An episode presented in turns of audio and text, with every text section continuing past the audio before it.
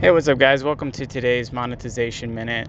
Um, today, I wanted to talk a little bit about emotion uh, in the context of driving users to do something like make a purchase.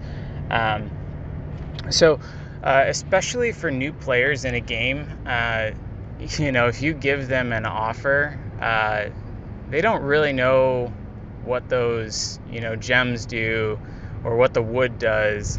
Um, so a lot of it, especially for new players, spending is about emotion and uh, just being a general fan of the, the art and the style and the gameplay and stuff.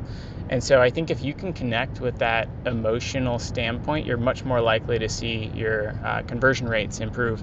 Um, so, as an example that I've seen really well done, and you'll probably hear me bring this up uh, multiple times, is the Game of Thrones Conquest game by Warner Brothers.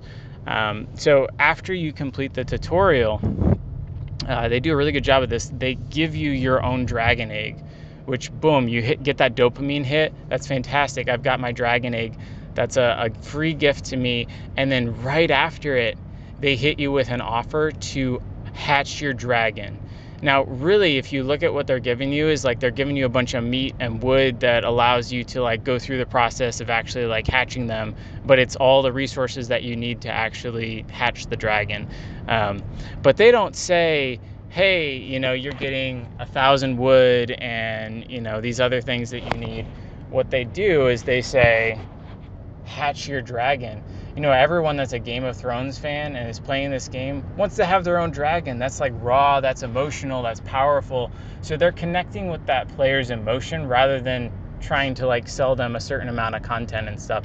So I think if we can really take a look at our messaging, um, we can definitely up our conversions with just a simple psychological shift of what am I actually getting? I get my own dragon. You know, that's much more powerful than, oh, I, I get a thousand wood.